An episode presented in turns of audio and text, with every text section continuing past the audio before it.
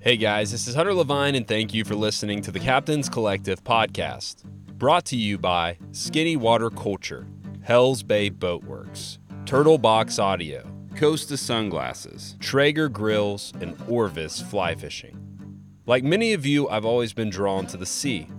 From my early childhood years, I remember being fascinated with stories of embarking on large voyages, filled with treacherous weather and vicious pirates, and encounters that came with the territory of exploring the open ocean. For many, dreams of life at sea remain simply dreams, only lived out on screens or in the pages of a book. But for today's guest, life at sea has been a career and passion. John Dunaway has traveled to over 35 countries, captaining large vessels. In today's podcast, John shares how he got started in the merchant marine industry, his love for photography and the outdoors, and how he's learned to remove blockages or obstacles that we all experience in order to pursue the next trip of a lifetime. John also shares with us some tips on planning and boat navigation, as well as a recent trip he took to Devil's River with our friends at Turtle Box Audio. I hope that you enjoy our time together. Thank you for listening. This is the Captain's Collective.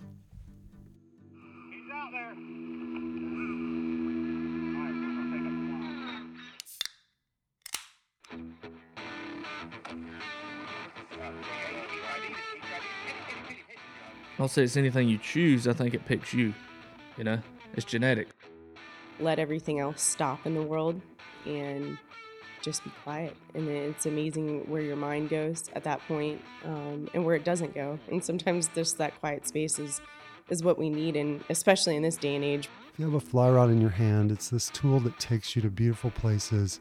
You meet hopefully wonderful people, and it's just this cherry on top of this outdoor adventure. When the fish is coming, that shot within a shot, that timer start. Beep, beep, beep, beep, beep, beep, beep, No one else knew anything anyway, and you just might definitely making it up as you're going along. But so what Grandpa and Dad would tell me is like, all right, where's no big trout laying out there? Where's his shaving cream on the water? Where's he been shaving this morning? I have to look for his shaving cream on the water, and that's where he's going to be. Hey, John, thanks so much for joining us on the podcast and making some time to sit down. I'm really interested just to talk about the type of ship that you captain and some of the experiences that you've had in life. It's certainly a lot for us to, to dive into. But uh, before we get into all that, I'd love for you just to give us a little bit of background about the boat that you captain uh, because it's very different than every other guest I've had so far. Just an overview of kind of what that looks like. yeah, Hunter, appreciate you having me on here. So uh, I went to sea for 10 years. I went to maritime college to get started. Kings Point Merchant Marine Academy. Most people don't even know that it, it's one of the five federal, just like you know Army, Navy, uh, Air Force, Coast Guard. And then spent four years there. One year of that I went to sea as a cadet, just working with people that work on a normal ship. And then spent a decade at sea. Just got to hit like 35 different countries, be gone three, four months at a time. And at the time, those were just, you know, they were smaller ships in, my realm. They're like 300 feet by 60 foot beam, so nothing huge. And nowadays, um, I'm piloting stuff in and out of the port of Houston. We're moving up to 1,100 feet, you know, about 100,000 ton ship. So Wow. a little change. You know, the dynamics are the same. Obviously, a ship is a ship. Um, they all have different characteristics and how they react as water changes. But whether you're at sea on a 300 foot ship or you're at sea on like, you know, the Ever Given that everybody knows about now, uh, things are, are mostly the same. You know, work is the same. It's just a matter of how much manpower you have and and the realm of where you're going that changes stuff. So, yeah, that's my background. I don't take Yeah. uh, just a handful. We got a couple people on board, and that's it. Yeah, it's. I mean, when I look at photos of these ships, it's just absolutely incredible to think that something so large can be navigated and can you know move around the world really. And and it's kind of interesting because I think everybody has seen large ships and you know seen photos of the ships. But for most people it's kind of a world that we we get a lot of goods and you know they're an important part of our world obviously but they don't know very much about how everything works and all the moving pieces and how people captain them. For you, how did you get into doing that? Is that something you wanted to do your whole life, or how did you find that? No, so I mean, the Dunaway side of my family has been in the maritime industry for like four or five generations. Um, like early arrivals to Texas, they were boat builders up in the Trinity River, like building little wooden sloops, and then great grandparents owned a dredge business, so they had like little tugs and barges. My grandparents dealt dealt with that. My dad ended up working on harbor tugs and going to sea for most of his career. And uh, my mom asked me one evening, you know, I'll never forget, like, what are you going to do when you grow up? I'm like, mm, beats me. I guess we'll figure it out here, you know, but I'm not going to work in an office. It just wasn't my gig. And she's like, you ever thought about doing what your dad does? Like, I get paid and, you know, work on ships and be on the water all the time. Because post or pre 9 11, you know, I could go to work with him. Like, we could climb on and off tugboats. We could go down to the ships and see all that stuff and do it. Uh, so the moment that conversation came up, I've never looked back. It's just like, man, this just fit me. Inherently, I was drawn to it, and yeah, still never looked back. I just, I'm on my off time right now. I went and worked, you know, moved a couple ships. They needed some extra help, and fortunate that it doesn't feel like a job. Like I just thoroughly enjoy it. I'm just captivated by ships. I'm captivated by what goes on all around them, and that brings me to where I am today. And hopefully, I just keep that mentality and keep rolling with it. Yeah, it's uh, the fact that you mix in your photography too. I think really pulls a lot of people into just how incredible it really is that that we're able to do this. We live in a world that can move so many thousands of tons of goods um, through the water. Now, tell me a little bit more about the the college you went to and kind of how that works. Yeah, so I went to Kings Point in short. Uh, formal name's the United States Merchant Marine Academy because it's in Kings Point, New York, and it's literally one of the five federal academies.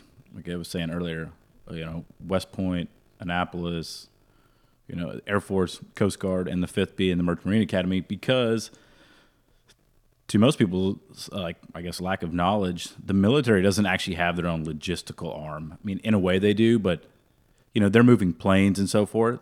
But bulk goods are moved by the Merchant Marine. Really was highlighted during World War II when they were pumping out those Liberty ships. And they had to get all the supplies over there as well as the troops. You know, at the time, airfare wasn't the way it is today, and so to move that kind of mass amount of goods, I mean, you look at a D-Day invasion, you know, to get all the supplies, to get the ships fueled, to get ammo, to this day, is all moved by a commercial arm of this, you know, pseudo government. And then outside of that, there's the commercial. So, in the government decided, hey, the U.S. government is like, man, we need to train people. We need to train people in a formal matter and get them pumped through here because we need people to move these ships. Otherwise, this war effort is not happening. And that's where the Merchant Marine Academy really came from and has stayed there ever since because without it, I mean, the military's SOL. If they can't get the carriers, you know, jet fuel sent over to them or their supplies, their goods, like, you know, they're not growing a garden on board. This stuff's being delivered. And a lot of those ships are at sea for months at a time, moving around. And so that's really where uh, the Merchant Marine Academy fits its billet and stays stays in power. Uh, so went up there, fully regimented. You know, you get to shave your head, wear the Navy uniform, do four years of school there. Everything's structured. You live in barracks, all that kind of good stuff. And a year of that we spend at sea, which is different than a state maritime academy.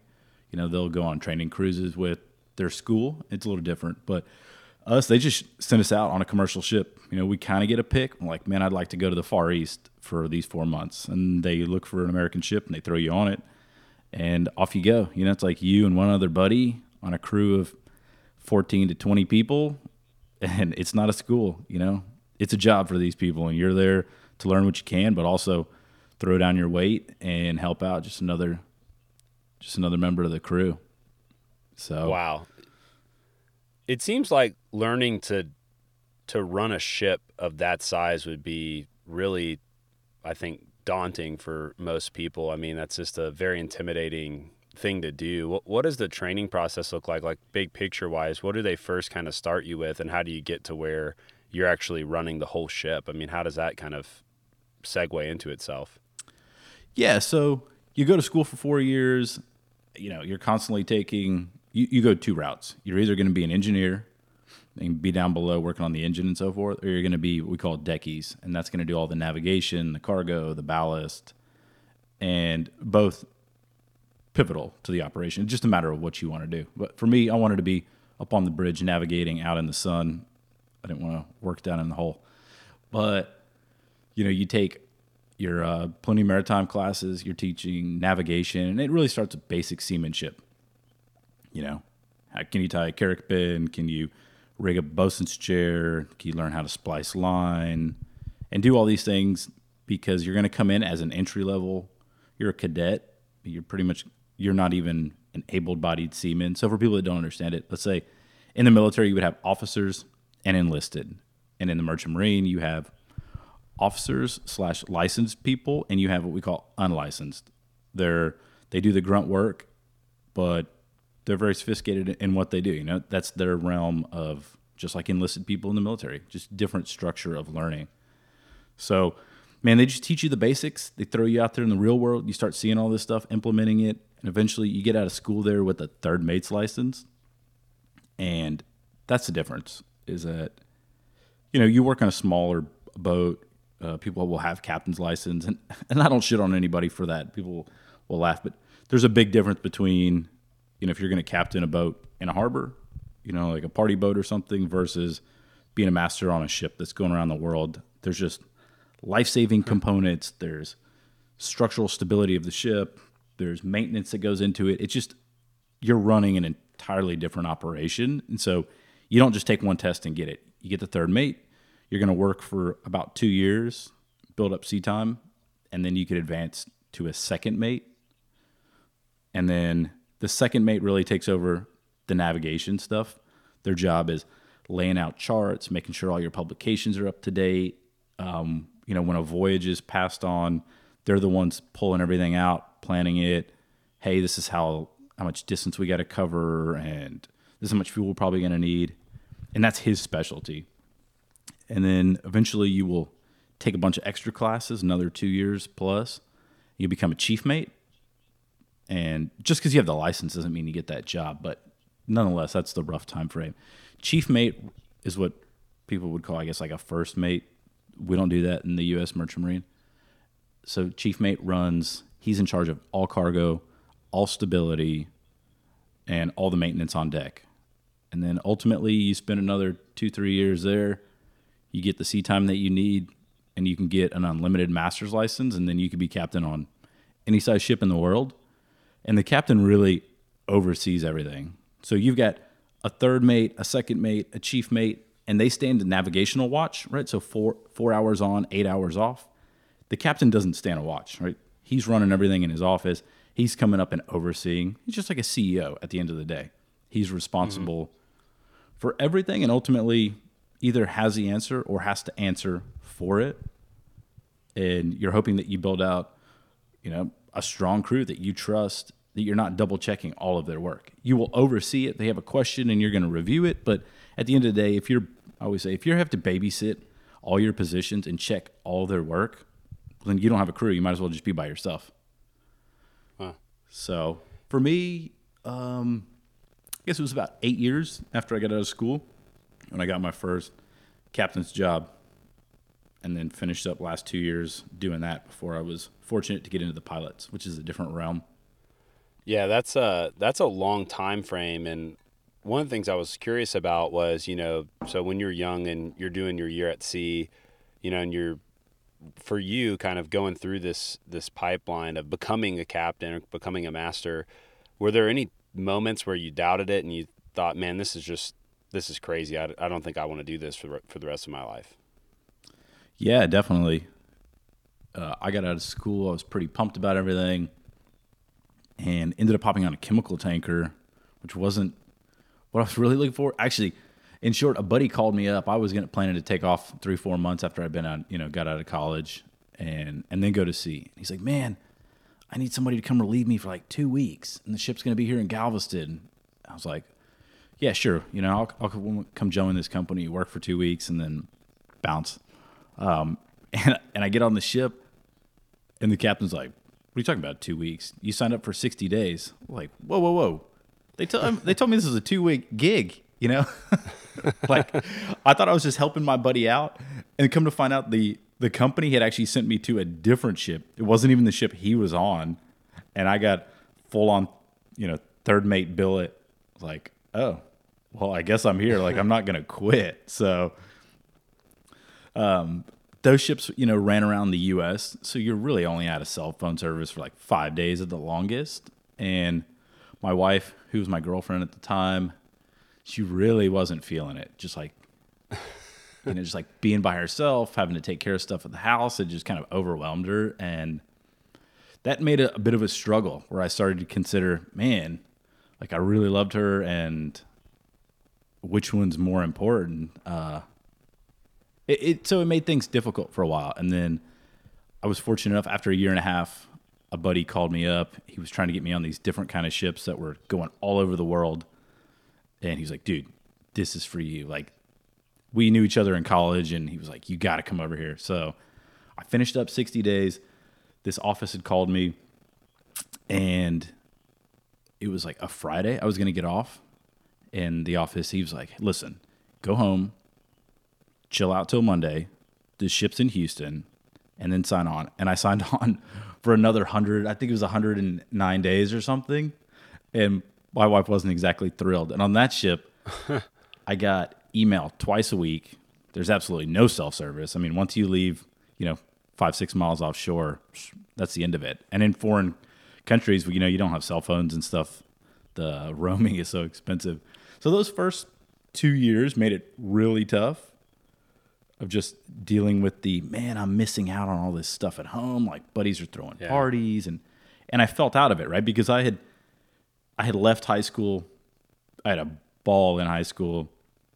I went to college and I left everybody. You know, I developed different friendships and kept all mm-hmm. those friends from high school, but it was different. You know, you were gone, totally detached. You were mm-hmm. living this regimented lifestyle. I had been living, you know, free willy, and all my buddies are in college, you know, having the college experience. And then you get out of school mm-hmm. and start shipping out for months at a time. And at that age, I just felt like I was missing a bunch. And one day I was off the coast of Brazil. I was working out on the back on the stern. I remember looking over, just being like, dude, this is gorgeous. Like, I don't have to be here.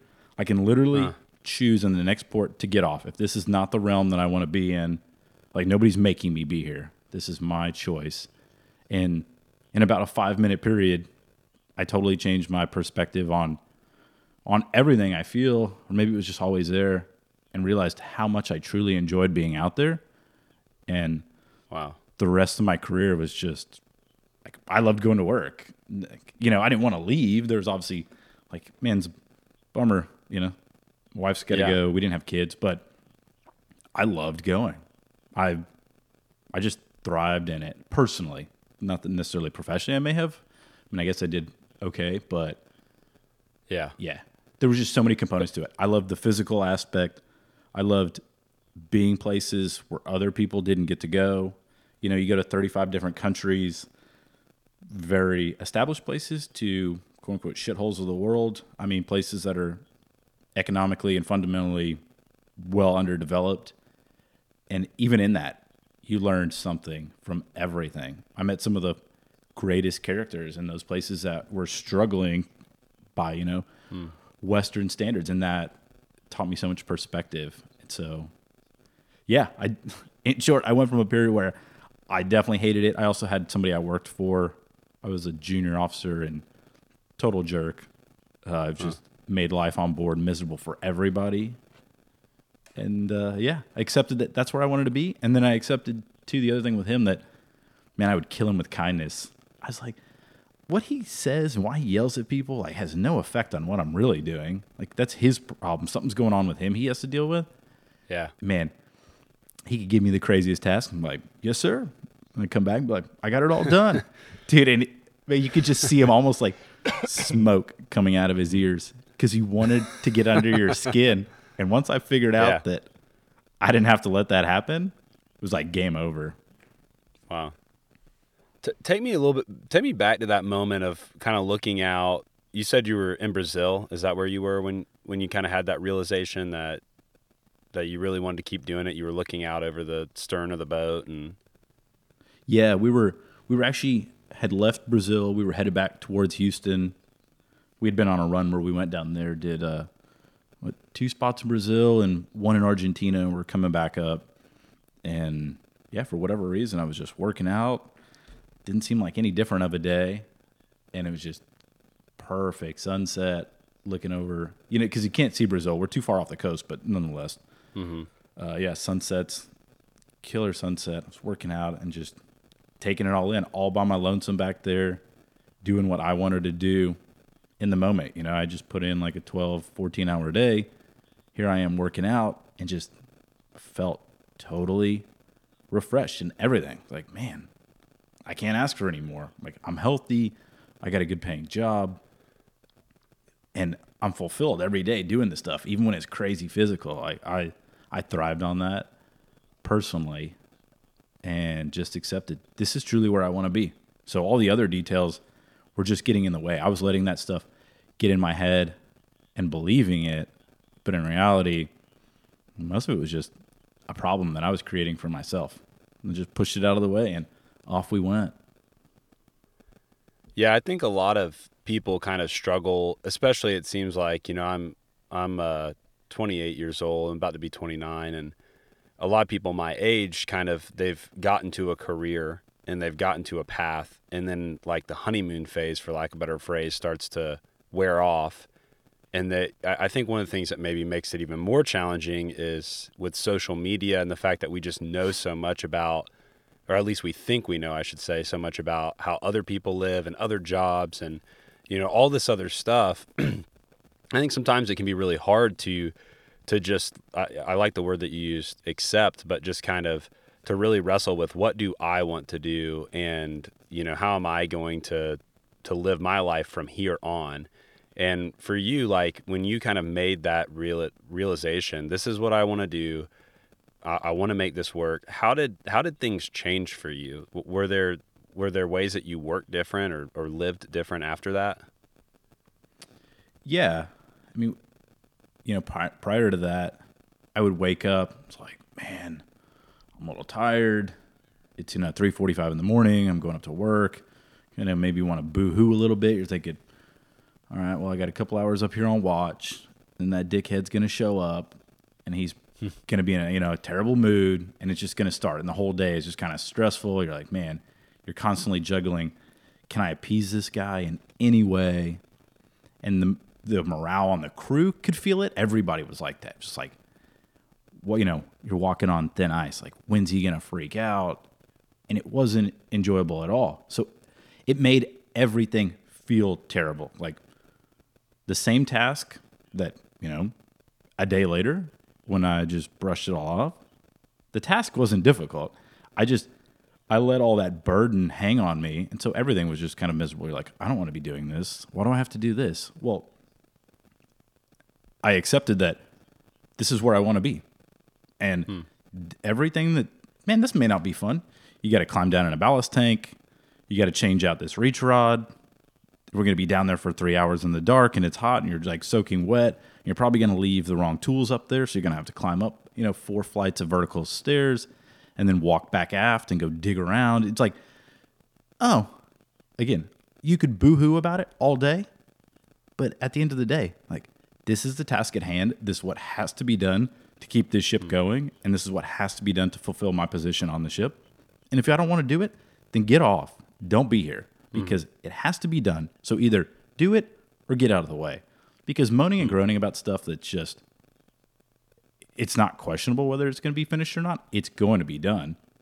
It to me is meaningless. You're just wasting everybody's time, and you have to decide that for yourself. For me, whatever it was, just that realization in that moment that worked. And once I accepted that, that this is just a task, um, yeah, it just made life easy. It's like it just is what it is. Like the sun's going to come up tomorrow, and you're probably going to have to go to work, or you're probably going to have to fix something, or do whatever it is that you do in any walk of life. So, yeah, it totally changed everything. Nothing feels like Yeah. a like a burden. It just is what it is. Yeah. That's that's an amazing story too of just kind of coming to that to that realization and uh you know, I definitely I have a lot more questions about navigating big ships, but I also know with you that life off the boat, uh, you love the outdoors and you love photography and hunting and fishing. How did you How did you get into hunting and fishing? Yeah, that I grew up doing as well. My dad was a hardcore fisherman, and him and my mom would go out and fish a bunch. And so we spent a lot of time running down to Rockport uh, for the first couple of years, and then you know that's like three hours from Houston, and then we started venturing further south to South Padre. But I mean, we were loaded up in the car like on a Friday.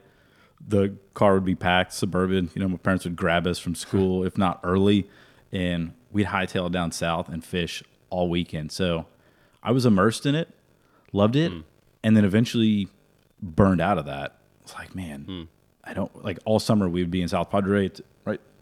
Again, it's incredible looking back on it. Like, man, what a crybaby! Me and my brother, are like, I don't want to get up at the crack of dawn as a you know a nine year old or a ten year old and sleep on the boat and have breakfast tacos, watching the sun come up and fishing the sidewalk with a little popping cork and catching all the trout you could ever imagine. Uh, It's like I just want to lay around and maybe watch some TV this morning, and we want to go to the beach at lunch. Uh, And so I let that. I really got out of fishing for a long, long time, and I'm just now really getting back into it and enjoying it for what it is. And hmm. I, I don't like to do things mediocre. Like if I get into it, mm-hmm. I get consumed with it because I I want to know why I'm doing it and like how to do it, and I just don't like just putting my feet in the water barely. So mm-hmm. at the same time, my dad was a big surfer. My mom loved being outside. Like the beach was their thing. So if we weren't fishing, we were on the other side of the island, like playing in the water. And once we got a little bit older, my parents would go fish and leave us at the house.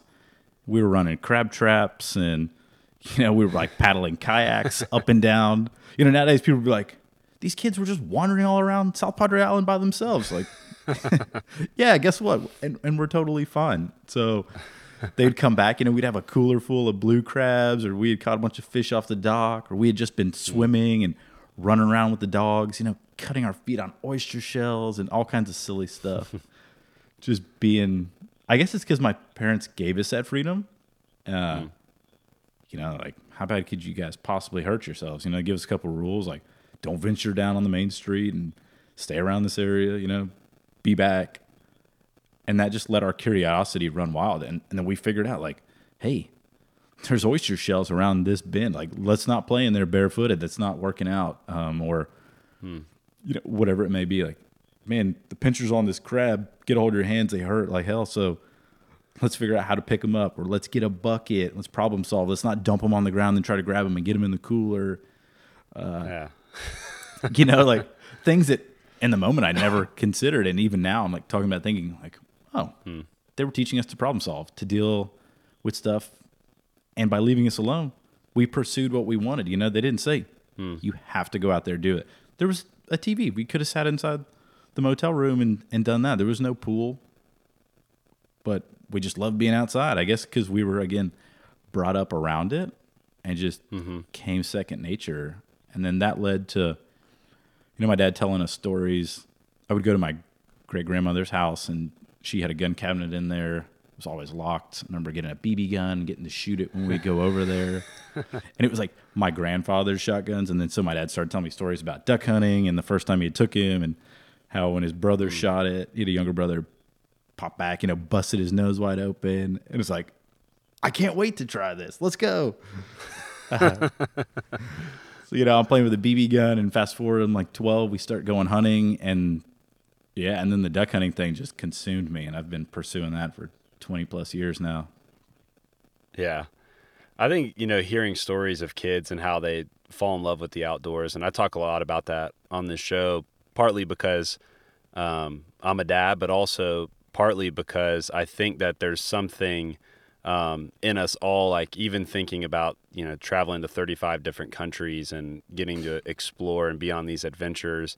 You know, when you watch a little kid, I mean, you could drop a little kid off in 100 yards of shoreline, and to them, that's that's the world you know that's that is 35 countries large of a you know place to explore and to get out and see what's under this rock or what's living in this grass. And I think there's something that a lot of people um, get disconnected from that that desire to adventure. Ha- has that always been something that you've fought for in your life, just wanting to get out and see new things and and explore? Yeah, I think so. But touching on your point, you're you're absolutely right. Like I watch my own kids. You know, I've got a five and a two year old, and you can get them all these toys, you can get them all these gadgets.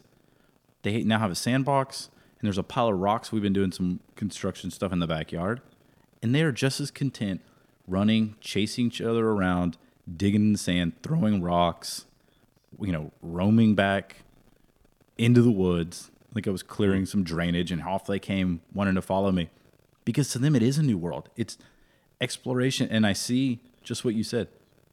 Nobody told them to do it they're just inherently curious. And I think Hmm. people grow up, you know, different people have different walks of life. That doesn't fit for everybody. They might not want to do that. I'll be like, that is silly. Why would I ever want to go wander off in the woods and so forth and be dirty? Um, but I think too, what shows do really well on TV? Like people don't sit around and watch Anthony Bourdain sit in his hotel room and watch TV, right? They were enthralled because he was wandering places that are parts unknown. You know, he was he was trying foods that he had never had. He was wandering into alleys and meeting people he had never seen. And it's like, what drives people to that? They're curious inherently, but I think that if mm-hmm. there's a fear factor that holds them back from not venturing outside of that comfort zone. But again, they're all watching the stuff that people are that have broken down those walls are doing, and that's what captivates them. So Yeah. I think it's there for all of us. It's just a matter of can you push that that blockage out of the way and go do it for yourself. Yeah, I, I couldn't agree more. I actually had I, I saved uh, a caption from an Instagram post that you had shared, and I thought it was really good. And I just kind of wanted to hear you explain this a little bit more because I thought there was really a lot here to to unpack. It it's a photo, and it says, "At what point does that take a turn from being playful to a stark reminder life is passing by? Is there a line in the sand delineating one from another? I can't imagine so. It's a gray area, as is much of life." says don't be so damn serious with yourself that the freedom of being a carefree child runs away leaving a freight train out for checking the next box with no real end in sight just because you don't always need to be so damn serious is far from a crutch for not achieving your ambitions all of the excuses in the world will not bring substance to reality like a magician so ditch the hot air. Work hard play hard look at yourself as the only reason for any shortcomings. Be assured of the achievements took many or be assured the achievements took many others to get there too. Um, i thought that was just really well worded and kind of tied into a little bit of what we were talking about. Could you just kind of elaborate a little bit more on what point you were trying to drive home there? Man, sometimes when I hear people, I'm like, I wrote that? Are you sure? I think I blacked out during the middle of it. I just get i off. probably didn't get all the inflectuations right you know uh, no.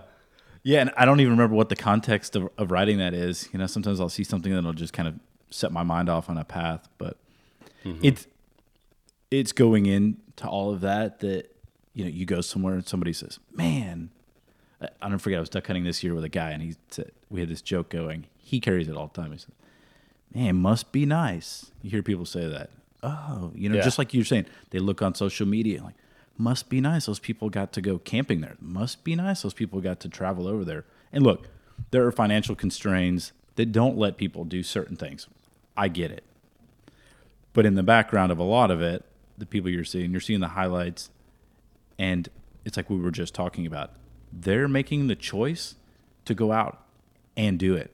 Like, man, when was the moment right to, you know, pack up and go to Chile and wander around for 18 days?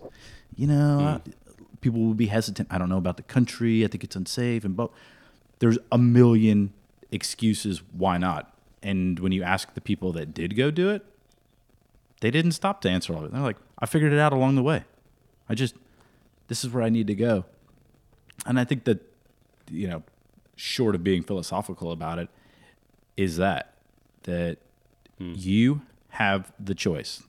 And yeah, you've got to find out, your financial means that may limit certain aspects of it, but you can travel pretty cheap.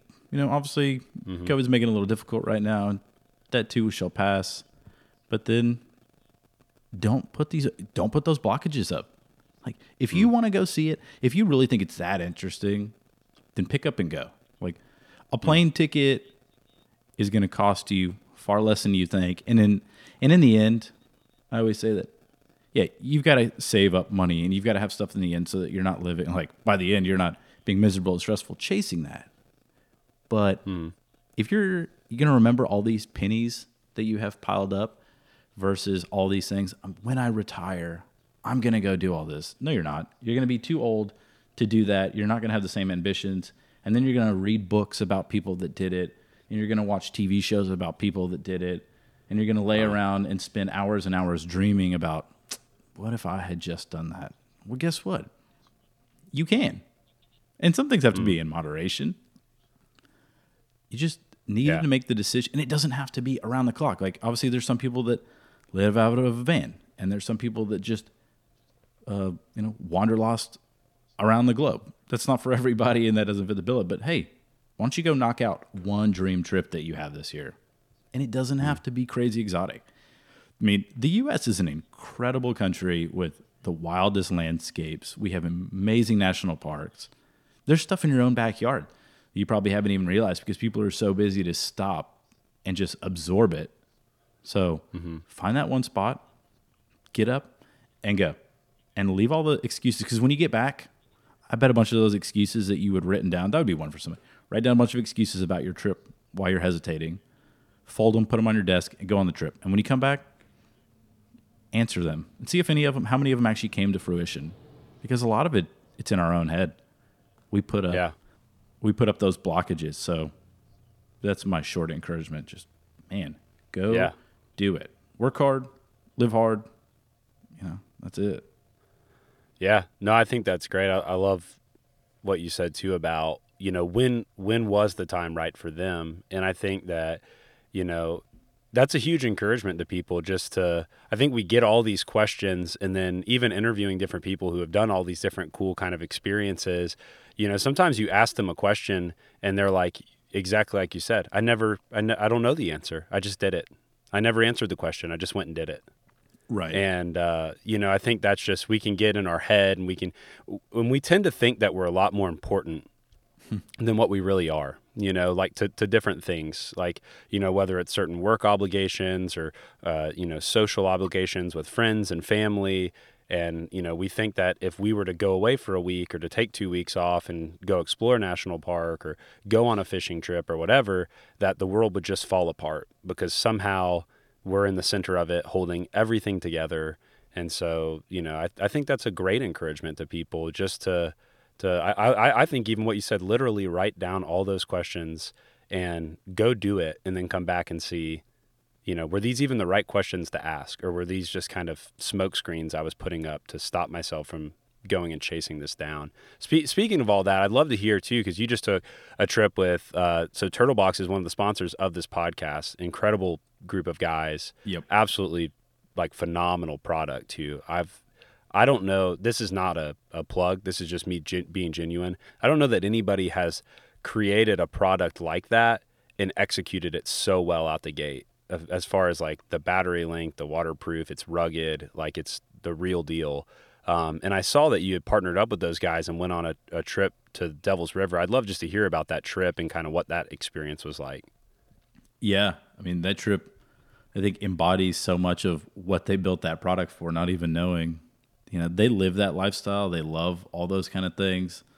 Uh, all four of them, awesome. I've known them for several years now. We've done some other fun things, dove hunts. Uh, they've been over here to the house for some little shindigs we've thrown. And so when this came up, like, man, this is truly a trip of a lifetime. My wife hates that line because I use it all the time. But it's a trip of a lifetime. She's like, you can't keep using that excuse for all of these things. Like, i say opportunity i have an opportunity there you go. I'm- That's what the wording I'm going to use. So this yeah she's gonna start hating that too though yeah. then I'll just talk to somebody else. We'll find a new word. Uh, so yeah, Devil's River out here, in West Texas, Del Rio area. It's like 38 miles of truly secluded, pristine water. It's coming out of the bubbling out of the springs. It's literally pouring out of the cliffside, replenishing this place, and you just it's in the middle of nowhere. You know, it gets that name, the Devil's River, because that country is like rolling through hell. I mean, it's rocky. It doesn't get much rain, so everything's super dry and dusty. The plants are all sharp. You know, everything is rough. and so to imagine, even in by car, you know, it took us an hour, pretty much an hour and a half from where we left the vehicles to get down to this river. I mean, absolutely caked in dust to get there. And I don't want to give away everything, but because they're going to put together this awesome video of it. And we got down there and you could, like, is it over that ridge? Is it over that ridge? It just seemed to keep going. You're like, where is this thing going to pop up? And then there it was. And you would think that you're looking at some water in the Bahamas because down to 15 feet easy, it's just crystal clear, like water that comes out of your tap. And there's limestone channels and there's grass growing and the cliffs are up around it, at least in most sections. And guess Wow. what? You don't hear a single person. There's, for the first two days, I mean, you don't see a single house. There's no dwellings anywhere. There are no people showing up. There's no freeway within, you know, God knows how many miles. You're truly in nature, taking it in. This place is unobstructed from when it first started bubbling out of the ground. And the state does a great job at it. You know, they limit the permits, and I don't know exactly how many permits they give away each day or for d- periods of time. But again, we were a group of 12 and we didn't see anybody else. Uh, I, Wow. We saw like three guys the first day. I should, I should take that back. But they were passing through, and then the rest of our time on the river, there was nobody like floating by with you. Were paddling up. It just, you pack up all your gear. You better make sure it's sturdy like that, like that Turtlebox. Um, you know, packed almost all our stuff in Yeti pangas and everything, coolers, because we rolled kayaks. You know, you're getting splashed while you're paddling, but again, going down rapids, you're porting the falls. Uh, you're getting stuck in some of the rapids. You know, there's water piling over the boat. You think you're gonna flip it over. Broke several rods, and it was just all part of the adventure of Yeah.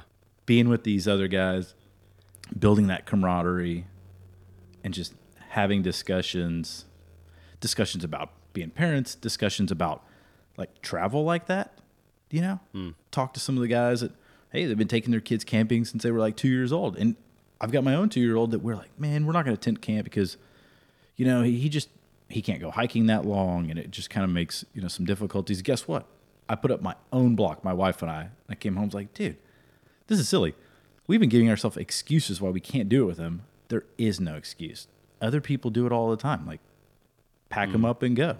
When Harper was a year and a half old, we took an RV trip. We rented a little Cruise America and did an 18 days out all around the West, several the national parks and hikes with her. Like we didn't put those walls up at that time. We just went and did it. So, you know, I fall into my own little blockage from time to time. You get too complacent, but uh, the camaraderie of those guys, the extra people that were there, friends of theirs, A class, pristine water. You know, we were fishing for smallmouth, largemouth, um, all kinds of little perch, some gar. Didn't hook up any gar. I don't think that anybody got a largemouth. Got a couple smallmouth, upwards of three pounds, ton of little perch, and paddle all day, be in the sun, dive off and swim, find a little pool, you know, in the corner, get up in the reeds, throw fly rods when the wind wasn't howling, throw spinners. If it was, it was truly trip of a lifetime, not just an opportunity. Yeah. Yeah, that's that sounds absolutely incredible. I'll put I'll put some links in the blog post just to so people can see some of the content, maybe the video whenever that's released. I'll make sure that's in the blog post too. Um, but yeah, I, I think that you know, especially going out with a group of guys or going out with your family, there's just so much bonding that happens over those trips. You know, of course, it's great to catch fish and to see those places. I think maybe even just a part of it is that you know, you just remove so many distractions and daily routines that are important but can take away. You know, what, what types of, you know, so you guys fished, you fly fished, you you threw some spinning tackle. What, what what all types of stuff did you guys do out there too? Did you guys? I'm guessing you guys cooked a lot of good food. I would I would imagine. Yeah. So we used, so they booked it all. They were working with Kudu TV, and I kind of partnered up on this deal. And so we had uh, Charlie Angel. He's a guide that does some Big Bend stuff and does that. And we did use a guide. Uh, I don't know how you would do it solo, especially the first time. And he did a great Yeah. job, right? Like just the access, the logistics of it, in and out. I mean, it's an hour and a half down a dusty dirt road, down several locked gates. Like, I don't know. And again, there's nobody hanging out. Like, hey, could we come up through your property? Yeah. you know? so, yeah, he did the logistics, um, posted up the first night, you know, charcoal fire, did fajitas, cut up tons of bell peppers and onions, sauteed them all over, you know, this fire, and some guacamole, and just had awesome little fajita meal hanging out there. Sun was going down behind us. We were camped out right on this rapid, and just man, ate, bullshitted, you know, just kind of rinsed off the the dust from the the drive in and the time we had spent fishing that afternoon. Next morning, woke up, killer breakfast, and he did. Charlie did a great job cooking these meals. Um, and the same thing. And then you'd paddle all day, and during the day, you know, just everybody wolfing down some beef jerky, trading out like, you know, dried meat snacks they had brought. Um, Yeah. you know, you just like we had a bunch of ranch riders, and we were, you know, crushing these beverages, refresh ourselves, uh, and then just keep going. You know, stopping and fishing, and then in the evening he did a like a pork loin one night with, like, whoa, I mean, elevating the camping game on a, especially when you're camping out of, or traveling out of kayaks in a canoe for three days, three nights, and you're not getting replenished. You know, to have all this stuff, like, man, this is a pretty sweet deal. Uh, uh, it's it does sound like a, a great trip. I hope to get over there and see it sometime. I think that I have a long list of things I want to do and see in Texas, and looking at getting out there next year. So, pretty excited about that opportunity. I'd love just to transition. I got a long list of Yeah, rapid fire questions, um, just because you know you're a pretty pretty interesting guy, and uh, got a lot of different Ooh, I don't know about categories that, in here. All right, shoot with them. Well, you can't you can't if someone calls you interesting, you can't like it's not it's not interesting to to affirm it. You know, you got to kind of downplay it. So right Fair on enough. par. Yeah. Um, yeah. So you know, obviously a big part of uh, you just mentioned a trip. Now you didn't run logistics on this past trip uh, to Devil's River, but you know, being a captain, large vessel, lots of people. There's a lot of logistics. Could you just give some tips on? Let's translate this over to kind of hunting and fishing trips. What are some just general tips on planning well uh, for long long trips? I love pen and paper, and I'll probably overthink things, but I'll sit down and break stuff into categories. Like these are the clothes I need, these are the accessories I need. If it's camera gear, make a list, and I'll just visualize myself in that environment, thinking of man, what could come at me, what could I need, and keep going through, and then I try to cull it down because I always try to pack as little as I can for something. So mm-hmm. like for example this past trip i took a lightweight vest because there were going to be questionable cool in the evenings and thought man i could bring a fleece because it's supposed to be like 55 60 in the morning. Hey i'm going to bring this rain jacket. Super lightweight but guess what? When it's all zippered up and the vents are closed it packs a lot of heat so i've got a little vest and i've got that zippered over the top i was thinking man maybe i'm wet and the wind's blowing about 20 miles an hour we pedaled into a headwind just rethought. I could cut out two items out of there because of that, and because I just write it down and think and probably overthink it. Uh, so that's my advice when you're going out there. Consider what's essential for sure. Like if you're going to be out at night, have a headlamp. Um, bring some you know safety matches or something if you think you'll get stuck out there. Maybe a whistle, even silly stuff like that that you can pack into a little kit. I would rather have and a knife. I would rather have things that if I really got stuck or got in a bad pinch, I could get by on for a little while versus being out there and just feeling that you're at a loss. Like, man, hmm. those things aren't going to weigh you down. You know, I'm not bringing a chainsaw, but you know, think of basic survival stuff, and even in less than that, even if a day going duck hunting, is just what things would I need in here that I'm not going to be able. Like, if I don't bring it, it could be a mess. Like whether it's a multi tool, mm. you know, you get a, a shell stuck in the gun, or you can't get a choke tube out. Like, man, those things make a world of difference. Oh, that's good. Yeah, that's super helpful. My wife is a very diligent notepad, pen and paper, checklist off, rewrite list. you know, like she's always rewriting the list so that it looks the way she wants. But no, I think that's great advice, and lots of listeners um, definitely, you know, definitely could take a lot out of that. Another question I had was so your Instagram name is abstract conformity. Is there a is there a meaning behind that? Why you chose that? Yeah, it came about. I think when I went through high school, you know, I played varsity football, you know, athlete, did all that stuff, quote unquote. You know, I got to run the roost and do what I wanted, and you know, wear certain brands. And I feel that I was looking back on it, thinking, man, that's always really conformist in in most mainstream. But I always tended to venture out. I would mm-hmm. find maybe music that was a little bit different. It just sparked my curiosity. Just the also, I think I just carry that forward going on. That I've always I conform to certain boxes, like society says, I need need to do this because you can't just be a total out there. You can, but for me, it just doesn't work, right?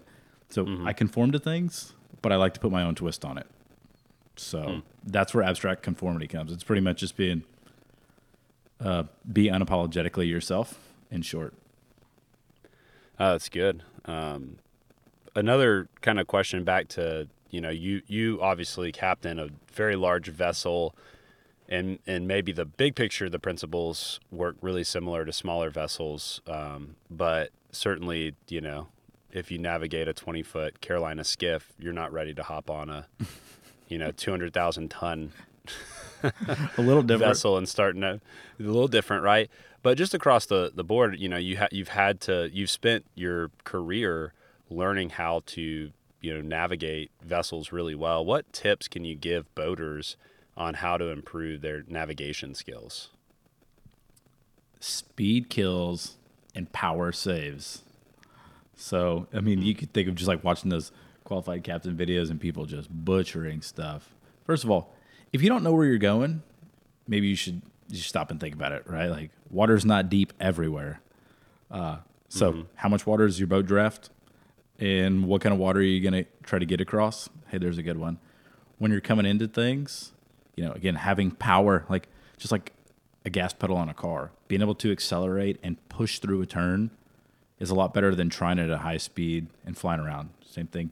If you come into a mm-hmm. dock too hot, the only way, like, boats are floating so they carry momentum. The only way out of it is to stop that momentum and now reverse that force. If you're coming in fast, it's going to take a lot of power. If you're coming in slow, it's a lot easier to just bump engines ahead and astern than to come flying at it and think you're just going to power down and nail it. I would save that for the professionals. Build up to it. Yeah. No, that's I think that's uh that's that's really helpful. You know, speed kills, it power saves. So also when you you know, I've seen guys too uh, you know, in a you know, at a boat ramp or whatever, and it's like, you know, somebody else is doing something wrong and they have to accelerate to get out of the way, you know. And so if they didn't Sure. if you know, little things too, like my dad taught me to always keep my motor on, you know, Great. always be ready to, you know, maneuver, you know, because if you cut your motor and then now you need to get out of something, you know, now you got to turn your motor on, now you got to, you know, you you just, you know, those little tiny little things can all add up to, you know, getting you, keeping you off of the qualified captain, which I think is, you know, all of our, all of our, uh, Our goals and ambitions, right? in, in life yeah and you know you had mentioned you had mentioned uh, you know the Suez Canal and that's that's been like all you know everybody's been talking about the, the blockage you know and uh, and you know all of a sudden like your world kind of that you live in and you've lived in for over a decade has now hit the the media and now everybody's talking about it and what's happened and what they should do could you just give us like a brief synopsis of what happened and how it's got to get resolved Yeah, so like right, ninety percent of the world's uh, commerce moves around by ship, but it takes something drastic like that for people to open their eyes and realize that the ships are moving everything. You know, I don't have all the firsthand details. Obviously, I've just seen some reports. But what it looks like is that he just real big ship displaces a ton of water, came into a narrow waterway, may have been fighting wind, and he had speed. Speed ultimately killed that thing. If you saw they were doing like 13 knots, I mean, mm-hmm. I think their speed is like eight to nine. They don't like to transit above in that channel, so you imagine doing 13. He was hauling, and force equals mass times acceleration. I mean, he pushed water against the bank. You'll see him a couple times. He, I think he he runs off the bank once or twice, three times. Eventually, it's like the blob. He compressed water, and the water finally said enough. It sheared that thing off. It went running to starboard, and where everybody found out about it was when it was plugged up. You know, at 45 degree Yeah. angle. Uh, and then, you know, the days endured of that. And the only way out is they ended up digging everything around it, you know, dredging so that, because it, wasn't floating anymore, right? It was wedged bow and stern. And they dug and dug and dug and then finally pulled it out and got it floating. And she's still floating, but she's still stuck there in, in Egypt. I saw just yesterday they're going to let a bunch of the crew members get off, that their contracts have expired, do crew change, but the Egyptians are still holding it for ransom. They want somewhere upwards of nine hundred million dollars, claiming that's all the damage they did, which is a joke. That whole outfit's a joke. So, luckily, they're letting the humanitarian aspect kick in. You know, not keeping those poor guys and go- girls over there stuck on the ship. Yeah. Wow. What that has definitely been uh, eye opening, I think, to a lot of people that you know we just you, you know you, you're maybe you're on the shore somewhere and you look out and you're like, man, that's a huge boat. You know, and that's about for most people as far as they think about it. Yeah. Until something like you know this happens, Yeah, exactly. and then they're all experts. You know, they're like, here's. Look, okay, you know, That was the worst. I mean, it all started as a joke for me because what I was reading was a joke. Uh, and the bigger picture was going, hey, do you see how bad this media butchers something so simple? They didn't, yeah, I mean, they don't need to reach out to that many people. Like one person could have curbed so many of their ignorant comments. And it just makes Yeah. me laugh, but at the same time makes me go, you see how bad they butchered that? Like, so don't get up and just read this, you know, like a sheep, because everything else they're mm-hmm. talking about is probably butchered. Like, I started getting messages from people, special forces guys, you know, lots of military people. Like, it kills me to see any article about military activity across it. They always butcher it. So, mm-hmm. you know, just like every story they do, whether it's some tabloid thing or something this pivotal like the Suez Canal, come to find out, most of them do pretty weak journalism. And so yeah. that's why I had That's no shock to a lot of the listeners, but yeah, something so simple that you know is not necessarily doesn't have to be politically motivated. You could just report it and it be interesting enough. It- you it- know, they they can't get it right. exactly. Yeah. My my last question is, um, and obviously we could record several, you know, podcasts 'cause we didn't even get a chance to really scrape into the surface of all the different like hunting background kind of things that you've been into. Um, but my last my last question is, um, you know, with a lot of young people who are right at the beginning of their career, maybe somebody who's thinking about making a shift, and they want to go out and they want to do photography, they want to travel, see the world, they want to hunt more, fish more. What advice would you give them? Man, on this last camping trip, one of the guys, we had a great conversation, and he made the whole point that he backpacked around a bunch when he was younger, and we we're both saying, you don't really run into Americans, like when you're staying in hostels and, and off the grid places, but yet there's tons and tons of Europeans, and tons of Australians, and what you mentioned earlier, that people feel this like draw that as soon as I get out of college or as soon as I finish school, I've got to get hit this box and I've got to do that because if if I don't, society will just run off without me. And you realize that hey, the rest of the world takes advantage of it. They go out and they live for a year or two, and it worked. Like most of these people end up doing stuff and, and moving forward in their own careers. And it was taking the blocks down, all those doubts that you had, and go do it. Find that one trip, that one little excursion you want to try out. Write down your list of things why you shouldn't go do it, and then fold it, put it away, and go do it. That's great advice, man. Thanks so much for hanging out and giving us some time on the podcast today.